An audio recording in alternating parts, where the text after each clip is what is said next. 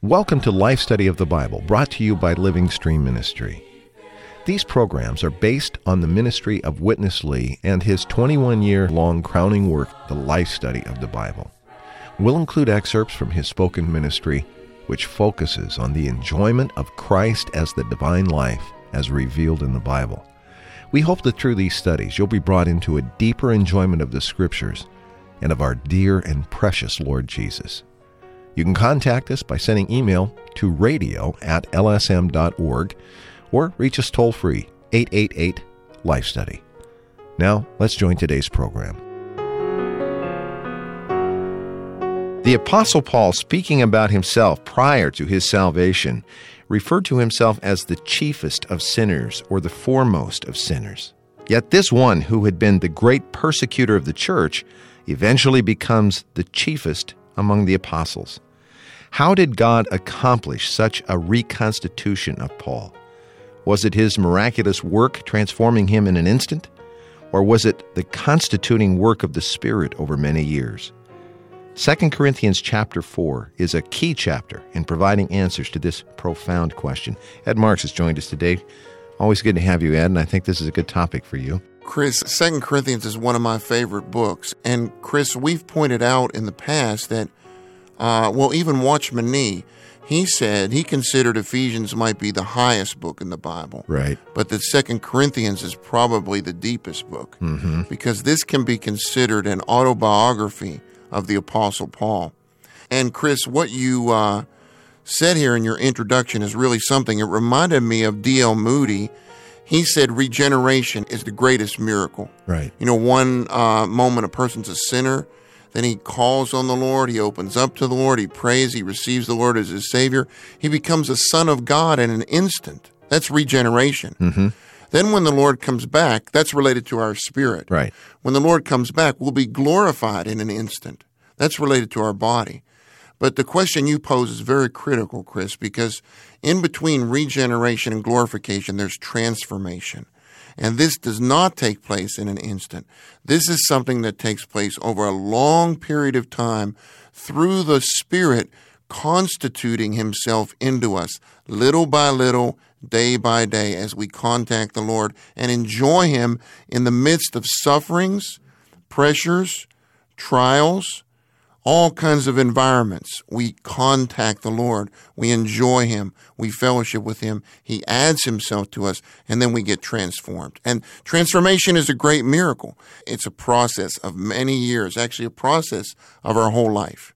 The Apostle Paul, Ed, his life is one where, uh, after this miraculous regeneration experience that he had, and all of those events which he talks about himself in, in the book of Acts, uh, then he has a long period of time, doesn't he, really, before he enters into his so called apostleship.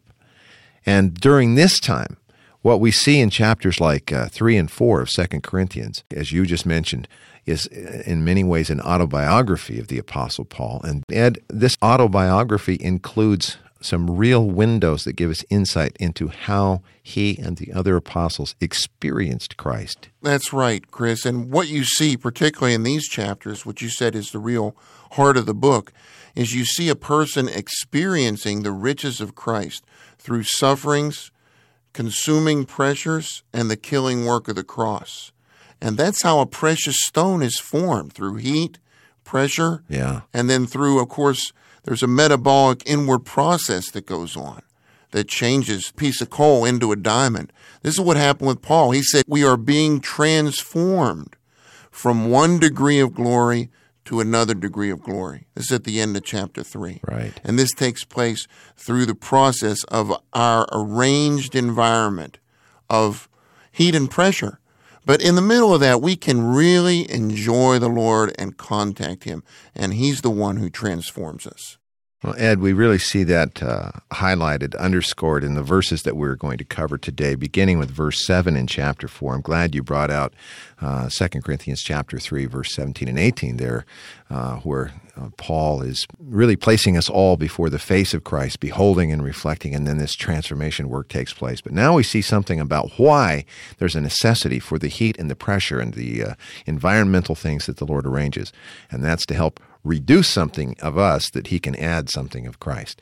Okay, verses 7 and 8 in chapter 4 say, But we have this treasure in earthen vessels, that the excellency of the power may be of God and not out of us. We are pressed on every side, but not constricted, unable to find a way out, but not utterly without a way out, persecuted, but not abandoned, cast down, but not destroyed boy, he must have been experiencing Christ to be able to uh, utter such words, Ed. Yeah, Chris, and you can see the paradox here. On the one hand, the earthen vessel is weak, fragile, frail, mortal, but inside of us, we have an indestructible, indissoluble, life giving treasure, which is Christ Himself. Well, let's join Witness Lee. I'm looking forward to our message today. Chapters 3 and 4 are the most crucial chapters of these two books. No other chapter is so subjective with the uh, constitution of Christ for the deeper experience of life. Firstly, these two chapters tell us that the uh, apostles, uh, the ministers of the new covenant, were constituted. In other words, they were reorganized, they were rearranged. You have to realize they were made human beings, yet they got fallen, right? And Paul considered himself the chief among all the sinners. A rebel against God has been made a minister of the new covenant, a minister of Christ to carry out God's new covenant economy. This is something too great. How could this be done? This fallen top sinner has been reborn, number one, then reconstituted what Saul of Tarsus had was altogether fallen elements. And these fallen elements can be redeemed back through the redemption of Christ. But redemption cannot do the constitution work. To do the constitution work, there is a need of uh, some new element. And this new element, dear saints, is the process to God. God has been processed. And He's now in resurrection, the life giving Spirit. And this dear life giving Spirit indwells in your spirit to be the very element for you to be reconstituted. And let's go back to something you mentioned a moment ago. The effectiveness of Christ's redemption is applied to us in an instant as soon as we receive Christ, and at that same instant, we're regenerated, reborn again. But these two uh, marvelous things, as wonderful as they are, are not adequate to accomplish this reconstituting work, are they? Talk about that. No, they're not, Chris. And, and Chris, I think a marvelous picture of this is in the Old Testament. You know, with the children of Israel, they were under Egyptian tyranny and they were under Pharaoh's domination. So, what did God do? He came in to judge Egypt. Yeah. And of course, the children of Israel, they uh, slew that Passover lamb. Uh-huh. They put the blood on their doorposts, on the upper frame of their house and they ate the lamb inside of their house. Well, this is a picture of our salvation. right? We've been cleansed by the blood. Right. We've been delivered from God's condemnation and judgment. We've received Christ as the Passover lamb into us. Then that strengthened them to get out of Egypt. They passed through the waters of the Red Sea, which signifies the waters of baptism. They got into the wilderness. But Chris, here they were, they were redeemed. Yeah. They were separated from Egypt. Yeah. But in their constitution, they were still Egyptian. So, see, we can be saved, we can redeemed, but our constitution is still worldly. And the reason why we know this, again, this is the type, the picture. What God wanted to do was to change their diet. He fed them manna for 40 years. And after a while, they got sick of manna. They said, We want some Egyptian food. We'd like cucumbers, garlic, onions. Right. They longed for that food from Egypt because whatever you're constituted with is what you long for. You see? Right. So, what the Lord wanted to do was change their diet and reconstitute them. Now, in New Testament terms, when we get saved and we pass through the waters of baptism, we receive Christ as our Savior. What the Lord wants to do is reconstitute us with Christ. So, how does He do this? He became a man, the Word became flesh. He passed through human living. He went to the cross, died an all inclusive death, and in resurrection, He became the life giving Spirit, and He came into us. Now, He is the heavenly manna inside of us, and we need to feed on Him every day. This is why we need to come to the Word every day. Hmm. Because the words that He speaks to us, they are spirit and they are life. So, in the midst of all our trials, when we read the Bible, and when we read the Bible prayerfully with prayer, that word can become the spirit to us to reconstitute us with Christ so that we're no longer Egyptian. We don't express Egypt, we express Christ. And in uh, the verse we read a moment ago, verse 7, I think a verse that many, many believers cherish this verse. That is that we have this treasure in earthen vessels. We're going to see it in its context now.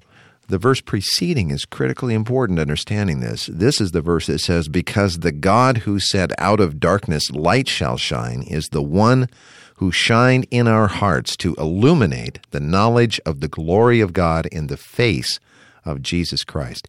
That verse has a lot of uh, parallels, doesn't it, with uh, 2 Corinthians chapter 3, verse 18. Yes, it does, Chris, and I think our listeners will be really helped by Brother Lee's fellowship here, and our I'm looking forward to us fellowship and afterwards too. This is a marvelous portion. Well, let's go back to Witness Lee. Verse 7 says, But we have this treasure. What is there so good that is considered by the Apostle Paul treasure? In verse 6, something has been shined into our hearts, and that is a treasure. And Paul calls this treasure we have this treasure. This treasure is wonderful. This treasure is marvelous. This treasure is precious. But we have this treasure in something not marvelous. So he uses the word but. But we have this treasure in earthen vessels. We are earthen vessels.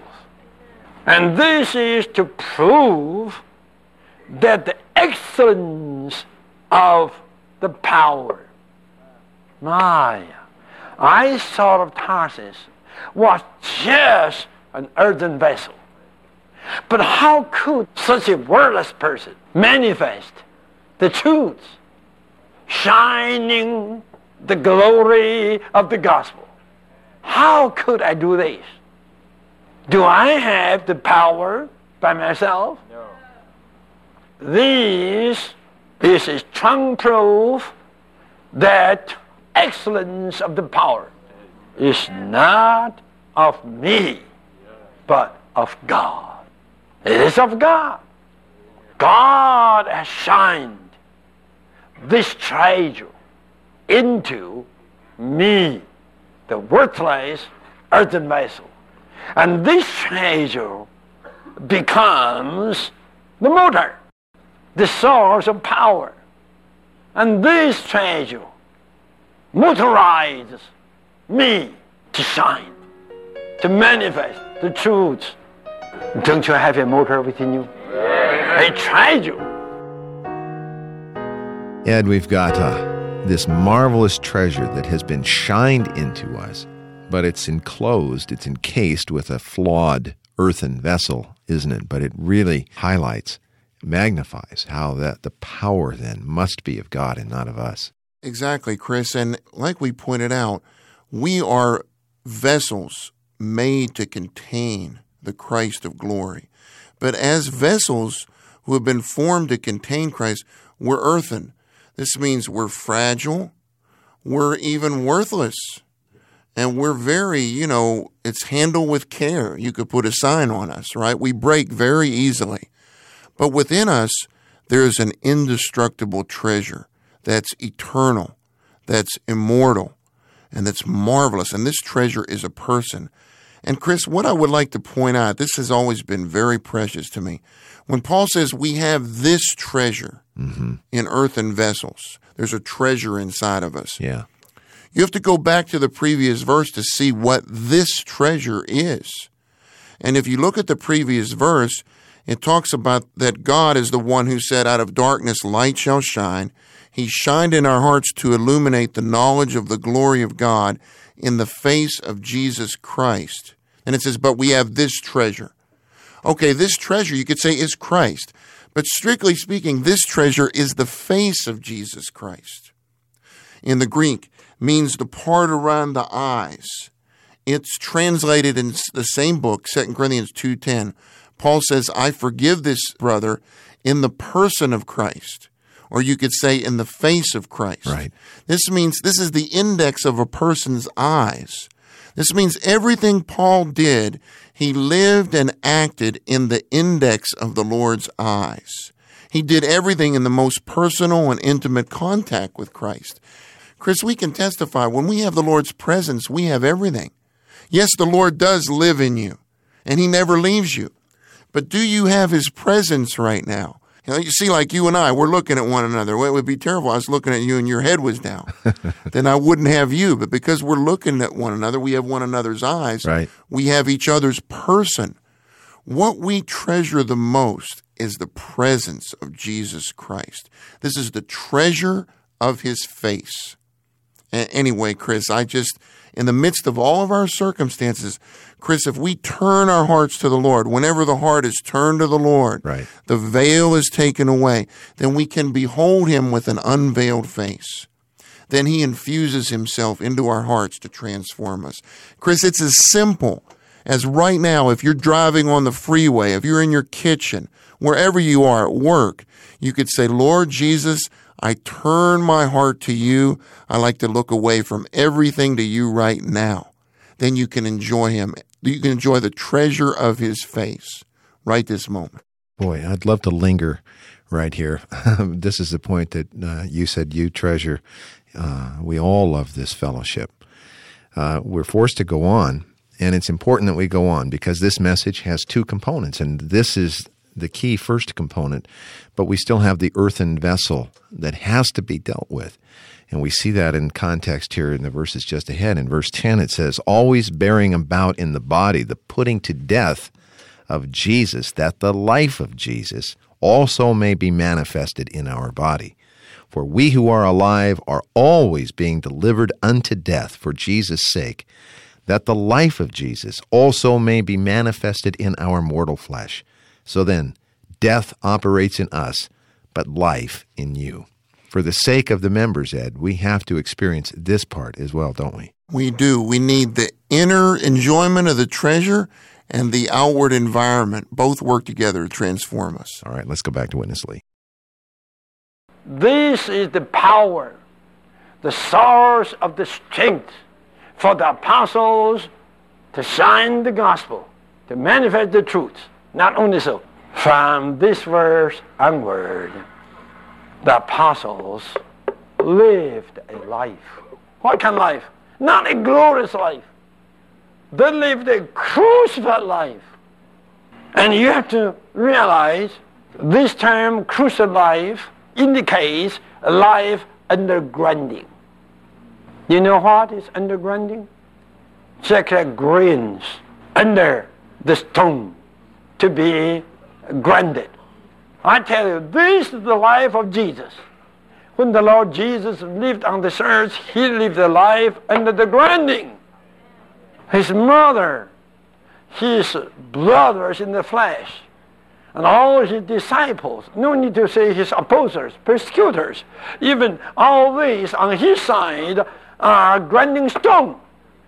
They daily grinded him.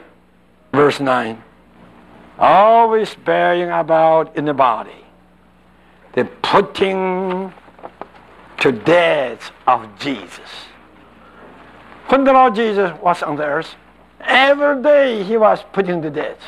He was under the killing. And the apostles experienced the same thing. Daily they were putting to death. Daily they were under the killing. Praise the Lord. This has a purpose. All these grinding, all these continual daily killing works for one thing that the life of Jesus might be manifested in our body. And the life is the resurrected life. So Paul doesn't care how much killing he is suffering. He didn't care for this because he realized his being killing imparted life to so many. This was the life that the apostles lived. And this is remarkable. The Lord Jesus experienced in his daily human life grinding. The apostles experienced in their daily life grinding persecution, all these things that we read about a moment ago. Yet for some reason, when we experience this, we think there's something wrong, don't we? Why do we interpret it so? Why are we so surprised, Ed?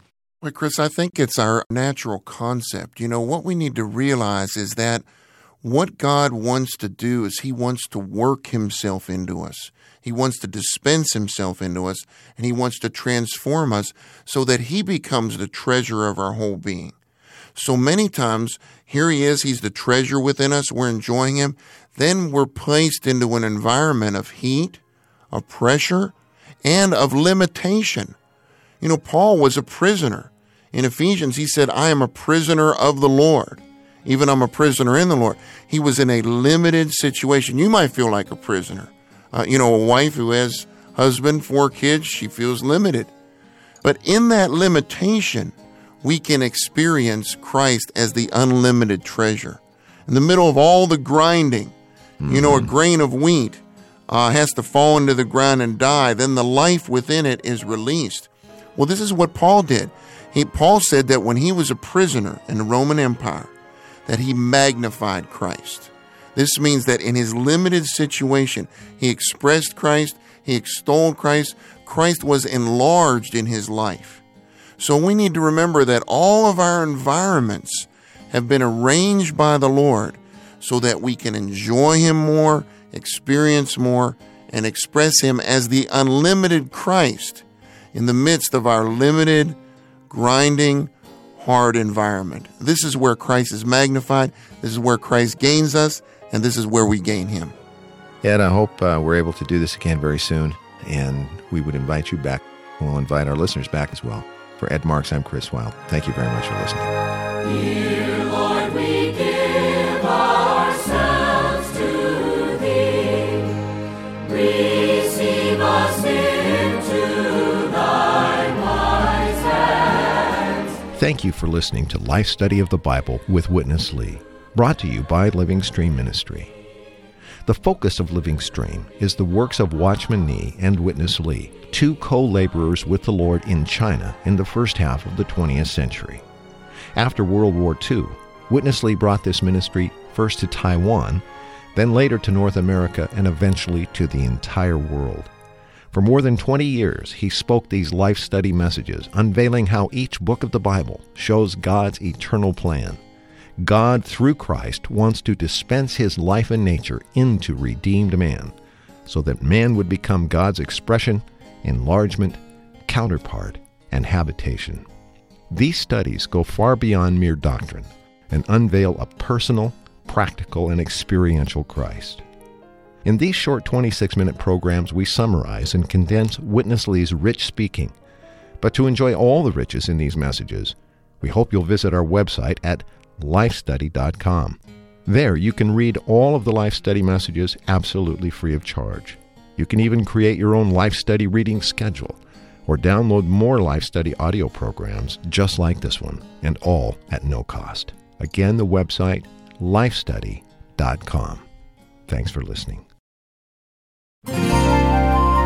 What does it really mean to be born again? Jesus answered and said to him, Truly, truly, I say to you, unless one is born anew, he cannot see the kingdom of God. John chapter 3, verse 3. To be born anew is to be born from above, from heaven. That is to be born from God who is in heaven. The kingdom of God is the reign of God. It is a divine realm to be entered into, a realm that requires the divine life. Only the divine life can realize the divine things. Hence, for one to see or to enter into the kingdom of God requires that he be regenerated with the divine life. Scripture, John 3 verse 3, and commentary from the New Testament Recovery Version, published by Living Stream Ministry. For more information, visit lsm.org